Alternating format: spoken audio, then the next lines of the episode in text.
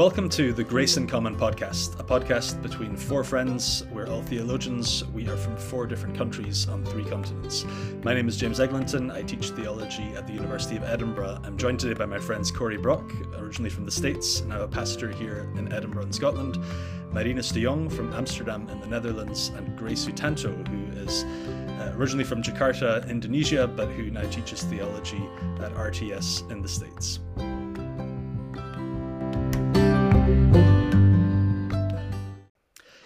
So, this is a podcast um, for listeners who are joining us um, this far into season one. It's a podcast where we think together in our four different contexts with our different backgrounds about theology, about life, um, and particularly about the neo Calvinist tradition. So, this um, tradition that began in the Netherlands uh, 100 or so years ago through figures like Abraham Kuyper and Herman Bavinck.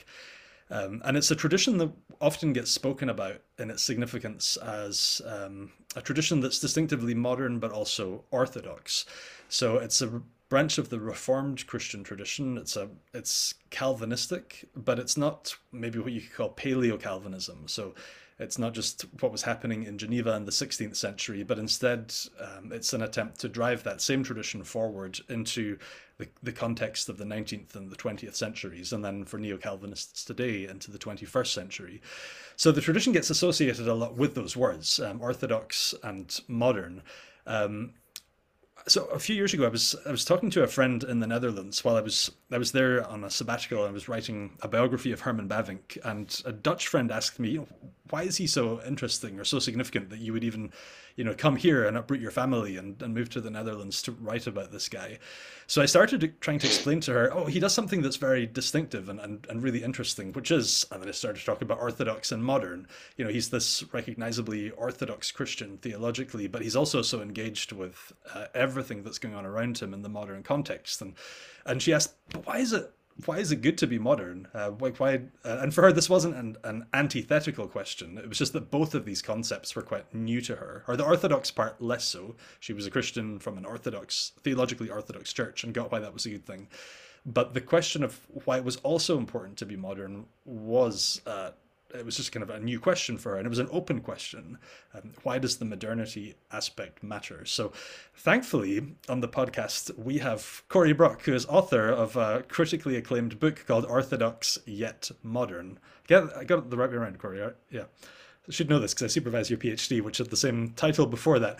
So um, let's. I want to put it to Cory first. Uh, you wrote a book on Herman Bavinck on how he handles these two issues together was very focused on one particular modern figure, Friedrich Schleiermacher, known as the father of modern theology, but then what Herman Bavinck does with his theology. So, Cory, talk to us about, I mean, even our key terms.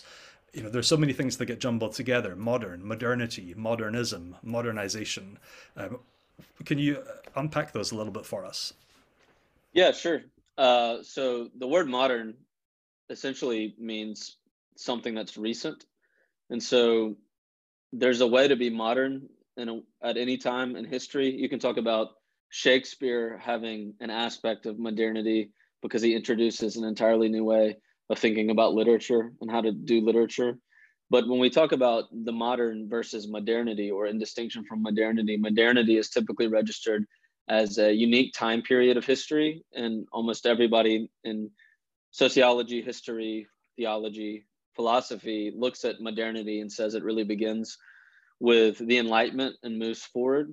So a lot of people will characterize modernity as the long 19th century. So from the French and American revolutions in the 1770s and 80s all the way to World War One, right? But then uh, the postmodern is also an era of modernity. Uh, so we're still in, as many sociologists, historians would say, the era of modernity. And all of that time marker is different from saying that something is modern. Uh, you can be in the era of modernity and yet not be a modern person. You can have something that uh, is situated within this time period or outside of it and yet appropriately call it modern or not, right? So modernism or to be modern is something distinct from that.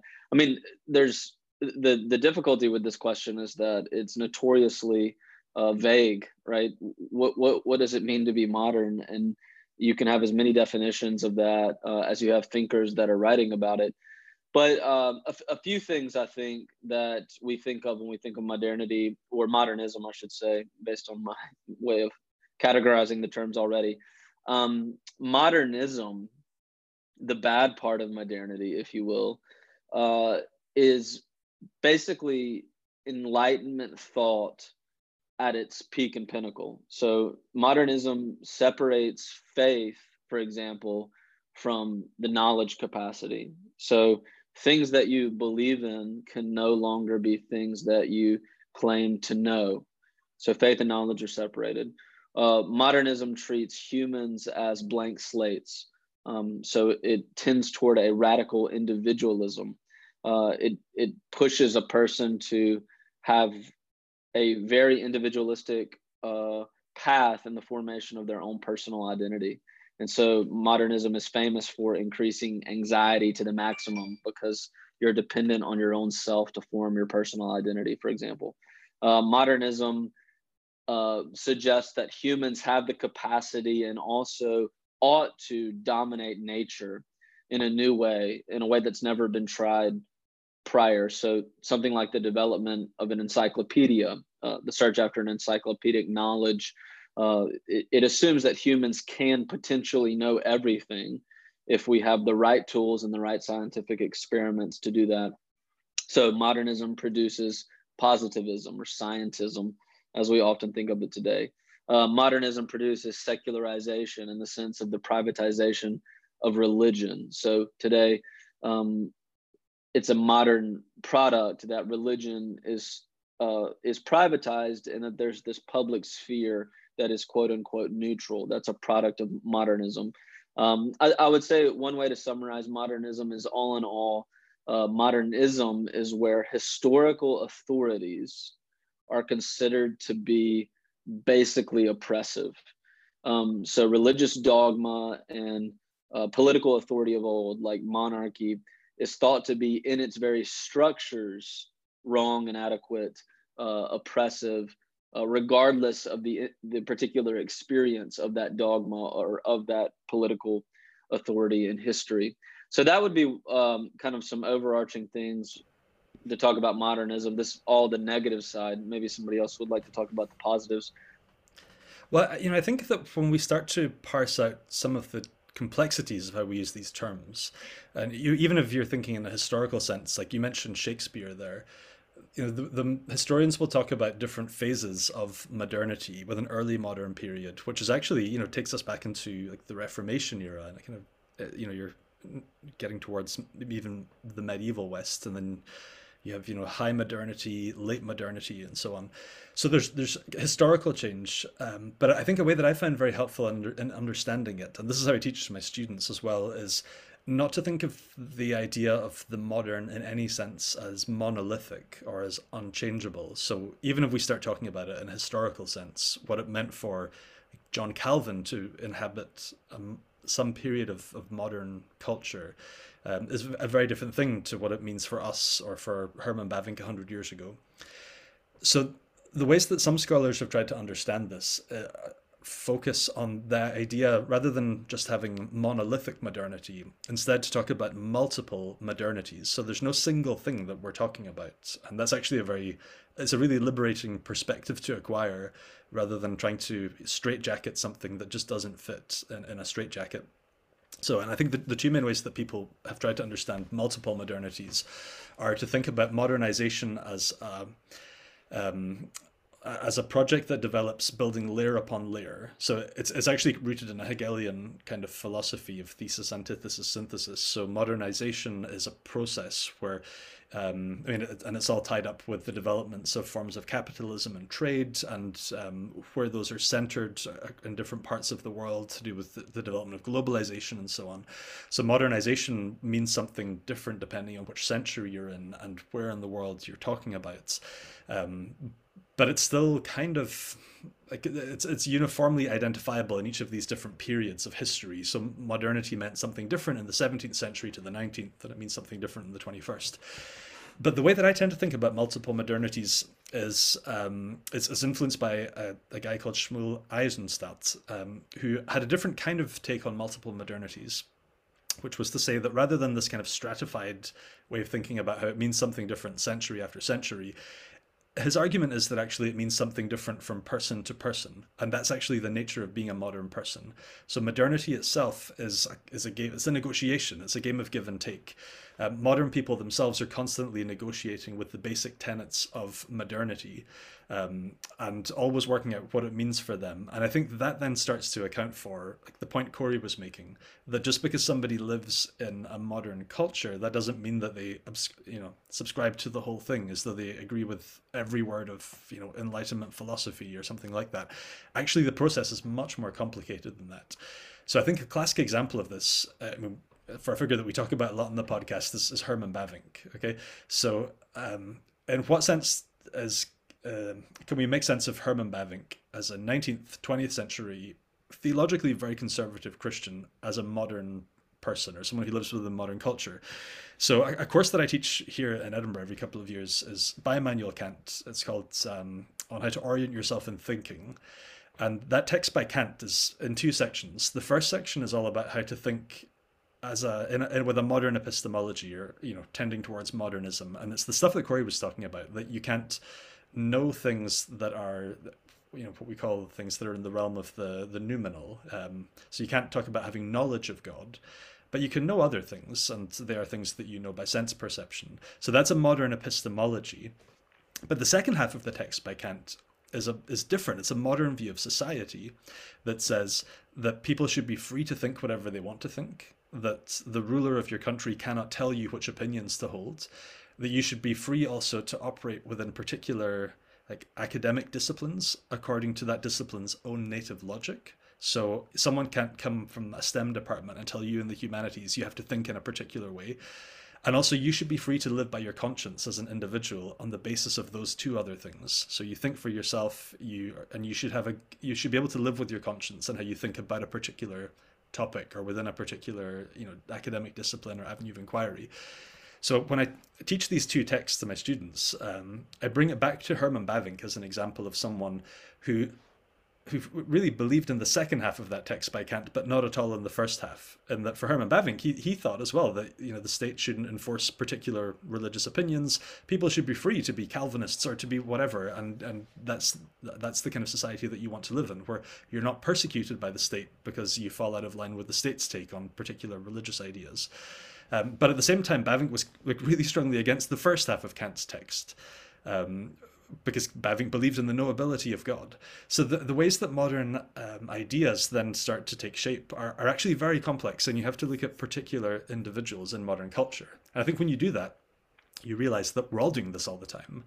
Um, even in very you know, theologically conservative reformed circles, you don't tend to hear many people saying that you know that when they think about Calvin and Servetus in the 16th century, where someone was burned to death for not being Trinitarian, I can't remember the last time I heard a Calvinist today say that they think that should happen today.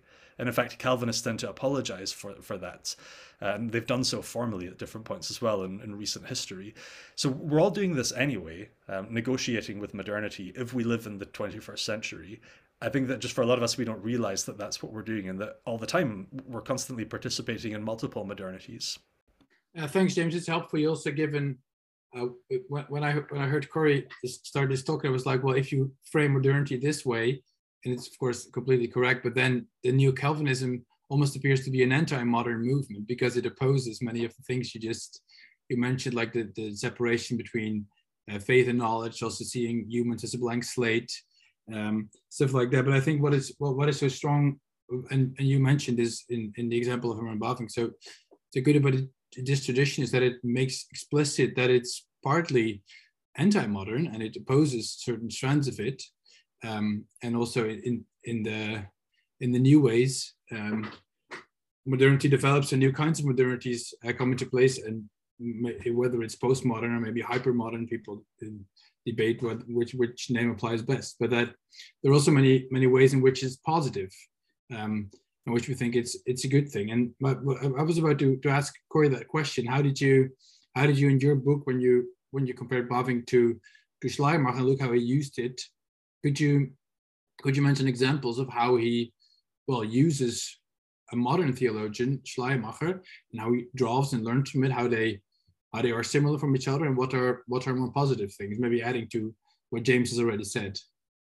Yeah well, well your point there and but to both of you both of y'all's point um, that's why when i was talking about that list of uh, characteristics of modernity i was talking about modernism not uh, modernity uh, in itself right? So there's a difference in the way we talk about modern isms which is a negative frame versus the multiple modernities. Uh, like both of you said, there's there's plenty of ways that modernity is helpful and good, and that Bavinck and others would subscribe. We we would subscribe.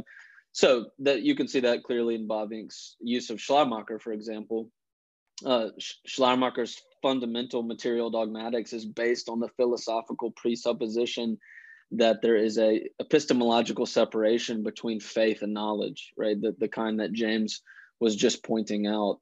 Uh, wholly rejects that. That's a modernism. It's a product of Enlightenment thinking. But then he turns and recognizes that in Schleiermacher's turn to the self and understanding how important uh, consciousness is in some way for the epistemolo- for, for the epistemology of theology. Uh, Bavinck says we've got to actually make more use of that. We've got to see that this aspect of uh, modern thought, a turn to the self, as, as it's often called is actually really important uh, for understanding the subjectivity of theology and, and the many, many things that that can mean. So, uh, yeah, exactly. There, there are multiple modernities. And, um, but when, when historians, sociologists talk about modernism, what they're saying with the ism part is typically uh, enlightenment, philosophical thinking that produces scientism uh, or individualism or all these isms that we normally think of as being somewhat negative, right? But in the midst of that, there are goods like individuality, like experimentation, like the scientific uh, developments that have made our life so much more tolerable, as Bavinck points out. Uh, so modernity and modernism, I, I take in, in those ways, is, is different concepts. Yeah, there's lots of things that we should be thankful for in the modern world, right? Bavinck oftentimes refrains that the Father is still who, who, the Father who is sovereign over the life of Jesus Christ is the same Father who is sovereign over the modern period today. And so I think what distinguishes Neo Calvinism is a sort of optimism, a sort of openness, a sort of horizontalization of the Christian faith in the sense that the Christian faith can engage with any culture, including the modern culture. That despite all of Bavinck's critiques of modernity or modernism, he still continues to say we should be open to it. We should be open to the fact that we can learn from it. And as Cory said, the, the modern period has showed us the ways in which the human mind is definitely contributing to knowledge. It's not just a passive recipient of knowledge, it's not as if we're just recognizing reality in an objective or neutral presuppositionalist way, but actually the human mind contributes to it. And there's lots of technological advances in modernity. There's lots of new insights through science and modernity. And so, despite uh, the the limitations of the Enlightenment, it actually freed up the freedom of the human conscience to search all of these uh, facets of creation that we really have been blind to prior to modernity. And and Bavinck would even argue that this should also apply to theology, right?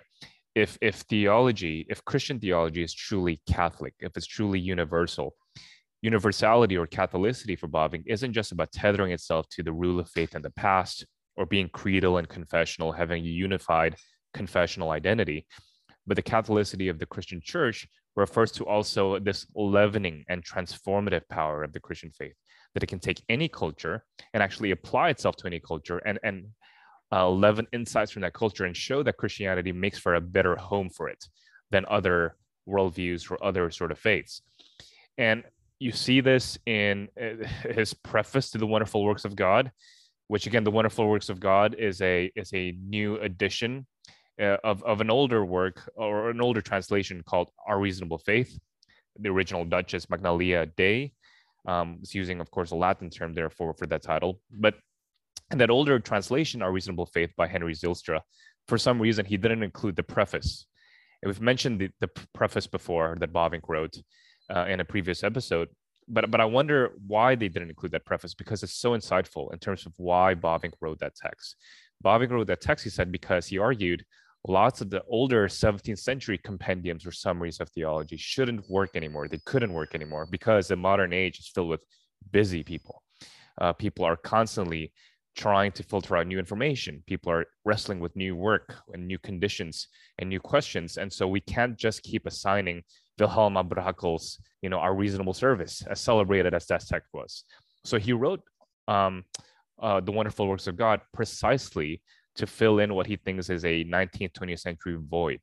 And and the, the strategy for him is not, hey, let's assign an older 17th century text. We need a new text with, an, with, with new emphases and new ways of writing and, and new ways of addressing these new questions. And so there's this sort of openness to say, hey, um, modernity has a lot to teach us and it's raised up new conditions and therefore theology should constantly update itself without compromising the substance of it. So i think that's a very distinctive neo-calvinistic sort of undertone. Yeah there's also another way i think um, this this is very helpful to have like this more balanced approach toward modernity. What i also see here in my context is that people um, people people like say we need to we need to repristinate. Christianity is about like going back to a certain period. For example, what a lot of people say is it's very, very quick, quickly said. And often it's just a sign of a lack of arguments or of bad argumentation. People saying we need to go back to the time of the apostles. And then what follows is what they want to change in the, the church of today. And they just use that argument to whatever agenda they have and they try to to read it in in in certain texts from the New Testament. They try to read it into uh, church fathers or, or, whatever kind of things. For example, um, it's it's it's it's in my context at least often used about the church that the church should like um, organize itself in a much lighter way. It should move into home churches. We we we shouldn't have like things like the the office, for example, in the church. Um, um, and when you have a when you have this the, the way New calvinism looks at it you can never use such arguments because you are always aware that we are not going back to a certain time. We are in this particular part of history and god has brought history to this point including modern culture. And the question is not that we need to go back to whatever time uh, but the question is how are we going to contextualize the gospel into this culture? How and also to see how god works in this culture um, of today so it's also very helpful against, I think, that danger and often just a, a certain way of reasoning that just shows a lack of arguments um, for a certain agenda. Yeah, and I think in, in practice, if the church community withdraws into a an alternate community like that, well, it, it doesn't work if if it's just unless everyone buys into that together. Let's say, because if you have you know, if, if you if you don't live in a kind of monastic community or something like that together, then all that you have is a church environment that is a withdrawal. Um, but then the people are still negotiating with modernity. You know, every time they make any kind of financial transaction, or when they enter the workplace, or um, when they try and deal with the world around them. So, and, then you just have a church that doesn't address any of those uh, questions about how to follow Christ in, in, in the entirety of your life when you're not at church or in your home group or something like that, or trying to recreate the apostolic era. Um, but then if the entire collective forms, you know, some kind of alternate community and people just live in that seven days a week, then the community still has to negotiate with modernity because modernity is still out there around them. Um, so the negotiation with modernity is carrying on anyway, just whether people are having to do that as individuals or whether it's some kind of collective task but it's yeah. unavoidable, and that's one of the strengths of neo Calvinism in a, in a in a Western context. Let's say that it's it's such a rich tradition for thinking about how to do that. And I think an, an anxiety that I come across is that when people think about modern theology, and I, I teach, I've just finished teaching a course on modern theology here in Edinburgh over the last few months. When you look at modern theology, so much of it is an attempt to answer the questions of the day by radical revisionism so you know you, you retain the packaging of the doctrines but then the content is changed very fundamentally. But i think that's not what neo-calvinism does. And that's for me that's a, a very attractive feature of the tradition. So it attempts to expand what is there rather than revise it. Um, so one of my former PhD students, um, Cam Clausing, who's now teaching in Sydney in Australia, uh, has a book that's coming out with Oxford University Press on this fairly soon, um, and it's on how it's on Bavinck's historical sensibility. And that's something that we've discussed a lot on the on the podcast as well. That Neo Calvinism has a particular sensibility towards history, and again, it's just under the surface or above the surface throughout this conversation as well.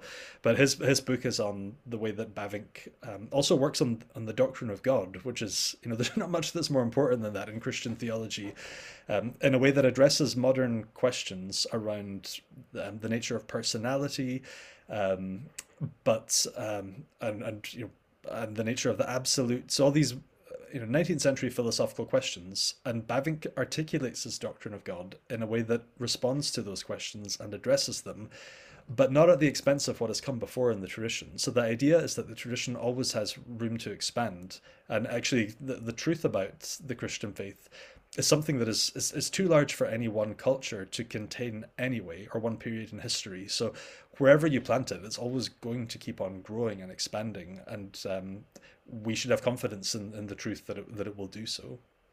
Yeah, I think one distinction that neo Calvinists often make is between reformation or revolution right that that that what you're saying there james is that doctrine grows and reforms itself over time which means that it doesn't cause revolutions. There's no revisionism. There is no let's just get rid of the past and re- rewrite theology in a whole new way but rather there's a sort of organic expansion that that doesn't denigrate the past but rather expands from the past. And i think it's, it's really worth emphasizing james that, that we're always negotiating with modernity right? If we are researching and writing with footnotes, for example, and we have to submit ourselves to peer review, right? What I say to my students in Christian thought and philosophy, one of the courses that I teach here at RTS is if you're writing with footnotes and you're, and you're writing with a sense of, I can't just make grandeur claims without backing it up with textual or evidence from, from history or things like that, then you're already a modern person because you can't imagine submitting something like Descartes' meditations anymore. And he's a modern person, right? But you notice how modernity has shifted from Descartes' time even to today you can't imagine just writing Anselm's proslogion anymore, right? And, and submit that for class and expect to get an A or something like that because you know that now theology is not just an armchair exercise and that it should be done prayerfully, but but it should be submitted with a sense of humility. And uh, what does that humility look like? Submitting your scholarship under peer review, using footnotes, textual evidences to back up your claims, and not just writing in the same old way. So, in spite of the sort of uh, dare I say, pietistic allure of repristination, of just wanting to go back to the past. We're constantly negotiating with. We're already writing as modern people by using the modern ways of researching, rooted as it is in ad fontes and humanism, things like that. There are still modern conditions for writing. But also, you know, read uh, Robert Covolo's work on fashion theology. The fact that we're using suits and we're wearing suits to teach to formal events, things like that. That's a very modern way of thinking. People didn't used to dress like that in, you know, 16th century, 17th century Geneva. The modern suit is a reflective of an enlightenment way of inhabiting the world, and it has particular philosophical, ideological roots. And those, I think, who still want to go for repristination are still wearing suits. They're still writing with the sense of I need to write in a scholarly, respectable sort of way, uh, in terms of rigor and things like that. And so I think what Bavinck would often say is that there's a certain naivete to denying modernity with a with a with a small m and and there's a sort of um, naivete to just say let's go back to the past because if you're living to today god has given you these conditions and you are not a blank slate. You're always within and, and embedded within embodiedly within a particular context yeah, that, so that book, um, Fashion Theology by Robert Covolo, I, I found that section on the invention of the modern suit so fascinating as well. In Scotland, if you wear a dark suit to church, that's one of the like the social identity markers that says that you are a very conservative Christian who probably doesn't think that modernity is a very good thing. And yet the suit was invented in the French Revolution um, so it doesn't go very far back in history and um, has a very distinct mod- uh, like modern history. Um, so yeah, I, agreed fully with on that point. Um, on that point, Gray. So I have a question for to, to pivot this round to Marinus. so a lot of the like when I first started to explore neo Calvinism, I became aware of a lot of criticisms of it that it's just a very culturally naive theology that it's that it's only positive about modernity and it just you know it's the kind of it's a gentrifying theology. It's a way to participate in you know capitalist um, culture and you're just you know you're looking for Christian reasons to take part in what everyone else is doing anyway in a, in a very naive way, not a critical posture towards modernity. I think you know with with Herman Bavinck, um, who had you know no better than I know Klaas Schilder. Uh, he died in 1921, so he lived through World War One. And what you see towards the end of Bavinck's life is that the negotiation with modernity is not a naive one at all. It's a very difficult thing. You know, if you're committed to this view of, of being in history in your own context, where you have to engage with that, sometimes that context is a truly awful thing. And you live in a context of war, for example. So it's not at all uh, like an easy, kind of chipper naive, you know, isn't it great that there are all these modern things happening for Herman Bavinck later in his life, especially? But I'm really curious about Klaas Schilder within this tradition. Uh, you know, he, he had a fascinating tale of, of what he was doing in World War II. You know, he was writing in a hidden location um, in part of the resistance movement. Um, and we've, you know, one of the things that's been great about this podcast so far is quite often having a kind of Schilder perspective as a counterbalance to the earlier neo Calvinists. So, what does Schilder have to say on, you know, like optimism towards culture, or, or how difficult was modernity for him to inhabit? Yeah, it's it's. I think Schilder is an is an interesting case study in this respect because he what he tried was to bring um, this neo Calvinist tradition, which he had like kind of received from the, the first two giants, uh, and Kuyper, and wanted to to bring it like into the, the 20th century after World War World War One, um, and also after World War Two later on. Um, and it's also precisely on this point that Schilder has received a lot of criticism and was misunderstood in many ways.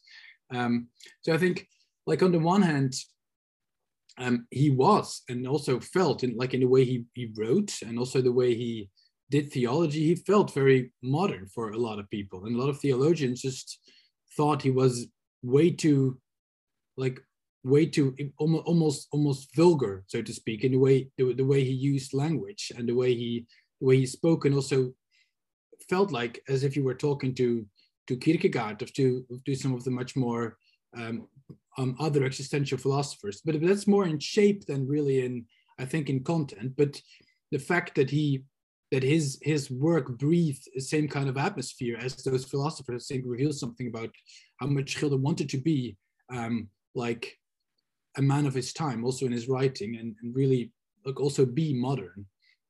Um, and and this led to lots of misunderstandings. I mean, his his his book Christ and Culture, which, which has also been translated also already in the 70s, and also a new translation, um, like a, I think a, a decade ago.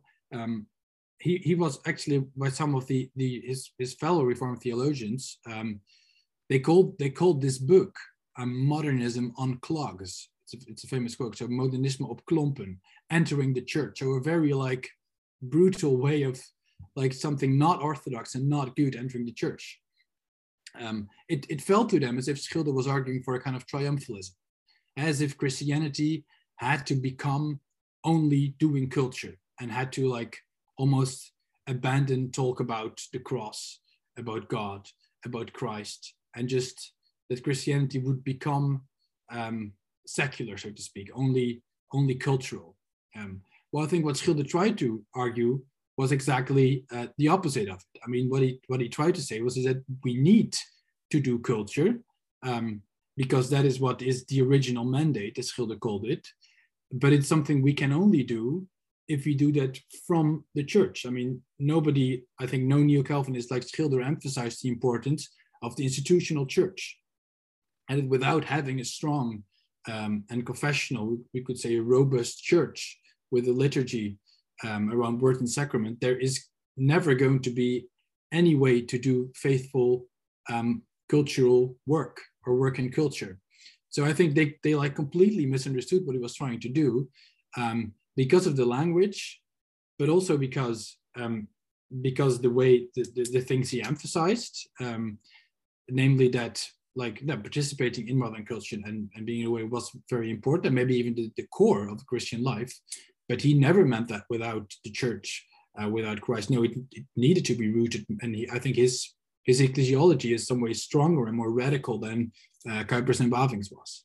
So, in the spirit of Schilder, let me ask how how do you guys think about the way forward? What does it look like? You think to be uh, orthodox yet modern in the 21st century? What are the ways that you see your own work as uh, participating in modern theology? Um, how, do, how do you think about that? How do you think the lis- listeners uh, should think about that? I guess one way that I think about it is, um, I guess it's derived from the way that I think Abraham Kuyper viewed modernity as a stage for Christianity. So I wrote a chapter a few years ago for the Oxford Handbook to the Reception of Aquinas. Um, was edited by um, Matthew Levering and Marcus Plested. So that, that came out last year. And what I tried to get to grips with there is that for Kuyper, and this it all fits with a backstory of Thomas Aquinas. But basically, he thought that Thomas Aquinas had, you know, in the medieval period, had been the cause of a paradigm shift forward or a huge leap forward for Christianity, which was that for him Aquinas was the first Christian to, um, to, I guess, bring the in, so there's an earlier insight that he thinks was the first paradigm shift which is from Tom uh, which is from Augustine. So Augustine is the first Christian to recognize that Christian doctrine is a distinct thing you know that we have a distinct way of talking about and thinking about a particular subject which is God um, so doctrine is a thing. So God talk is a distinct kind of thing. But then the next paradigm shift was in the medieval period, and that is um, with Thomas Aquinas because he takes that insight that doctrine is a thing and he turns it into the Summa. So he crafts it into something that's really ornate and spectacular and intellectually very complex, a whole system of thought that is articulated as a system. And then for Kuyper, the third paradigm shift forward actually occurred, he thought, within Neo Calvinism and the the paradigm shift is that he's trying to move beyond Aquinas in recognizing that um, that ev- that you've got theology as a distinct avenue of inquiry about God, but beyond that, you also have all these other avenues of inquiry as well, all the other academic disciplines. So the paradigm shift that occurs with Neo Calvinism, Kuyper thought, was the recognition that actually Christianity, the Lordship of Christ, needs to be brought to bear on all of those disciplines in a way that respects their integrity and their uniqueness, but also that uh, allows them to flourish most fully under the, the Lordship of Christ as, as King over all.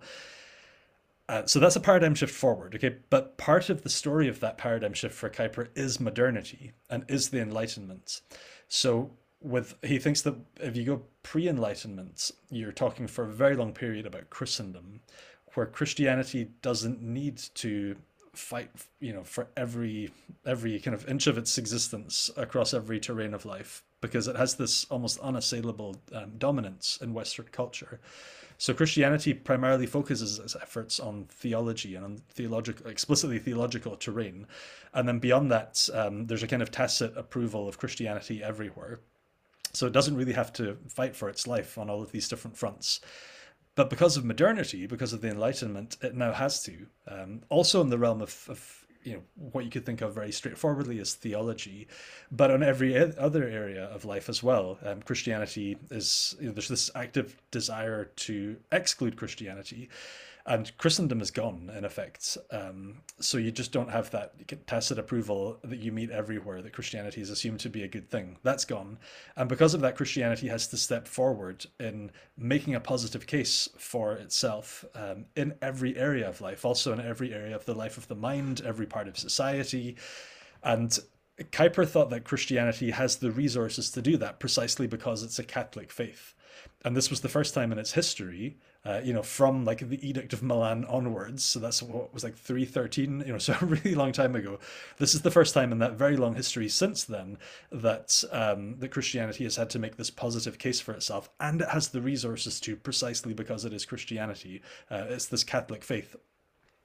So I think that informs, I guess, how I think about. Um, you know what you can do with this modern and orthodox idea today. Uh, I certainly don't think that I live in Christendom in Scotland in 2021. It's it's also you know it's it's also a social context where um, you know Christianity has to make its own positive case for what it means in every area of life. Uh, the life of the mind, the life of society, uh, how I live as, as an individual within that society.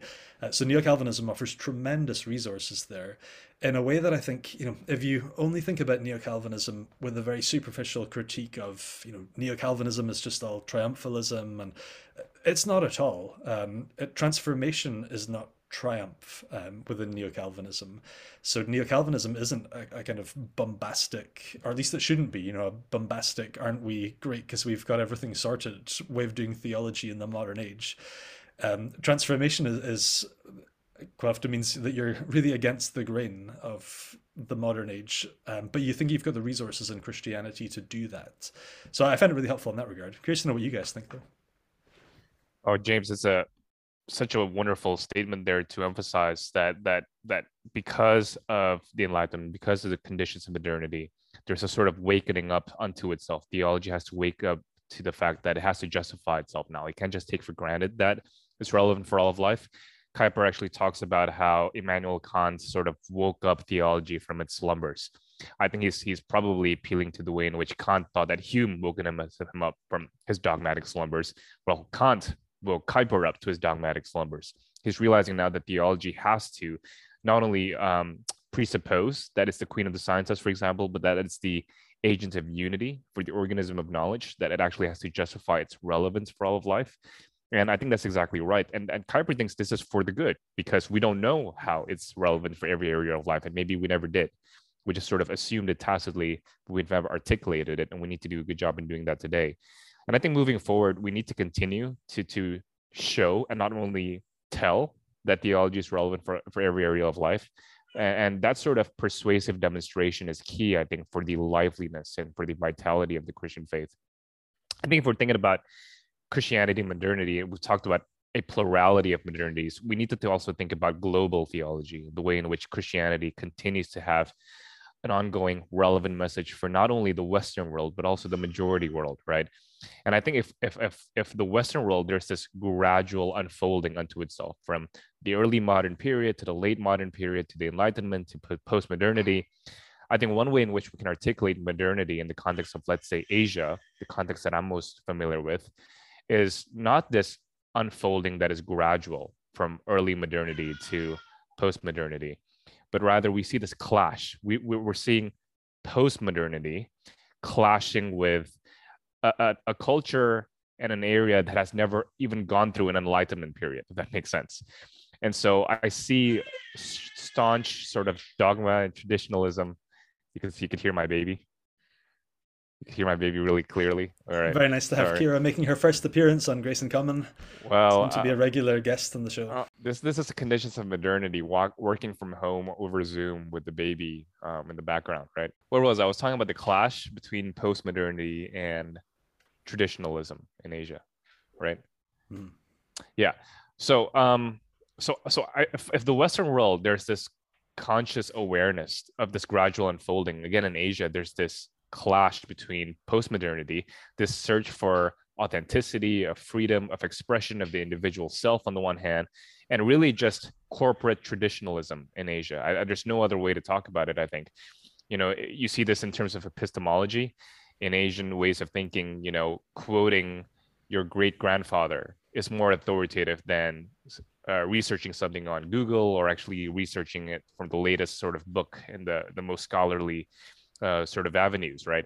Um, I've had countless of conversations where I would communicate that, hey, actually, Christian theology is this, and I'd be citing, say, a recent publication from Oxford University Press, or something like that, you know, or, or whatever other uh, uh, good scholarly avenue. And then um, someone would say, no, but my grandfather told me this. And that's the end of the conversation. There's no way of, of going forward. And so, so to me, I think how does Christianity speak to a context where there's this great epistemological clash, uh, a great clash of differing common sense intuitions, common with a small c, right? There's common to the Western way of thinking, and there's common to the Asian way of thinking. And I think that that whole idea of impersonation just doesn't work. So I think how Christianity can communicate itself in this sort of clash is to communicate that Christianity can accommodate and it's not tethered to either East or West. There's this um, there's a there's a third way forward, and that Christianity can say, hey, how and why is there differing intuitions in the world? how can we accommodate and also account for these differing intuitions of the world? Is there a way in which Christianity can accommodate tradition authoritarian senses of epistemology alongside with individual authenticity? And I think if you ally Christianity just to one culture, you, and, and you're saying, you know, that's the golden age of Christianity, you're sort of implicitly communicating that Christianity is localized in a particular time and in a particular place. And when you try to communicate that to Asia, they, that just sounds honestly like Western imperialism. You're saying, oh, that's the Christian view of the world, that's the Christian culture. Well, you're communicating to me then that I need to go back to 17th century, you know, England or something like that. So, so trying to communicate the ways in which Christianity can accommodate a plurality of intuitions is really, really important to me. Yeah, and I think alongside that too, um, just to say very briefly, um, it's also a reality that you know, modernity is is a global thing. Um, it's not something that is hermetically sealed off in the Western world. So the history of modernity is all about globalization too, and um, there's a kind of spread of secular modernity as well that's been going on for a really long time. So there are probably few places in the world where you could go to meet people who are utterly untouched by um, the process of modernization in the West. And um, Christianity is, is also as globally interconnected as um, the general human culture across the world, or exchange of human cultures. And I think for people outside of the West, for Christians outside of the West, Neo Calvinism offers them a really useful set of resources to understand a critique of modernity, a Christian critique of it, an interaction with it that began within the West and was very localized, but that's also extremely thoughtful about how to do that. And that also can do the things that you were just saying, Gray, as well, account for the, again the cultural diversity of Christianity across the world. So um, you know, I guess you sometimes come across um, um, you know people from like mainland China, for example, who want to understand the West. So part of that attempt to understand will mean that they read like Max Weber in order to understand um, capitalism. They think they have to understand, have to understand Protestantism and Calvinism and so on. So there is that kind of sensibility in some parts of the world outside the West that to make sense of it, you you do need to do some reading of theological sources.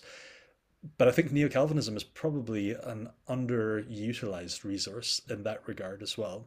Yeah, it's also maybe it reminds me also of something that Schilder um, does. Maybe just as an example of of like realizing what a change in the course of history um, has to what kind of effects that has for theology. Like he, Schilder became a pastor in the when World War One broke out, and you see him reflecting on what does it mean that this war um, is going on in Europe, and he actually mentions, um, I think it was in 1917 or something, uh, that he, he has this kind of vision of Christianity shrinking in the West, and he has this quote saying like, um, "We need our brothers from overseas in the future. We're going to need them because he has this this this maybe feeling or anticipation that it's going to wane here, and that it, the the the the weight is going to move into another to other continents, and it's exactly what has happened hundred years later.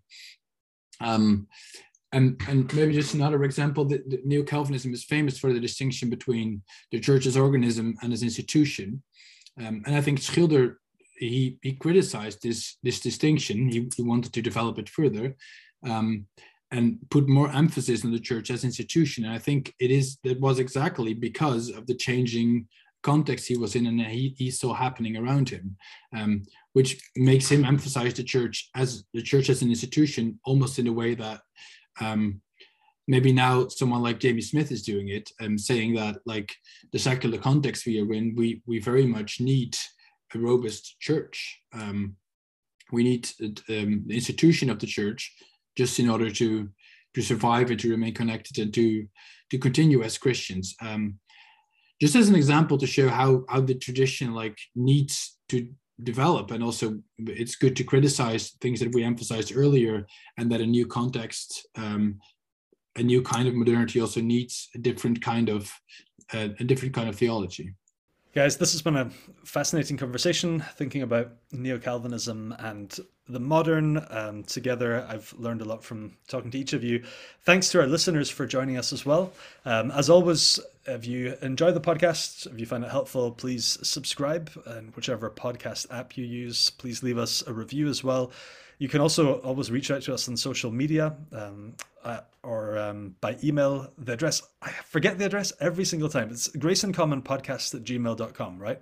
Yes, by some point in like series nine of this, I will finally have remembered. So, Grace in Common podcast at gmail.com. We'd love to hear from you with any ideas that you have uh, for things that you'd like to hear us discuss. I think on the basis of this episode, we will be recording an, another one at some point on how to read modern philosophy and theology. Again, that's something that the tradition does quite distinctly and that, that we're all quite passionate about in our own ways. Um, but for now, thanks for tuning in. It's been great to have you with us. This is Grace in Common.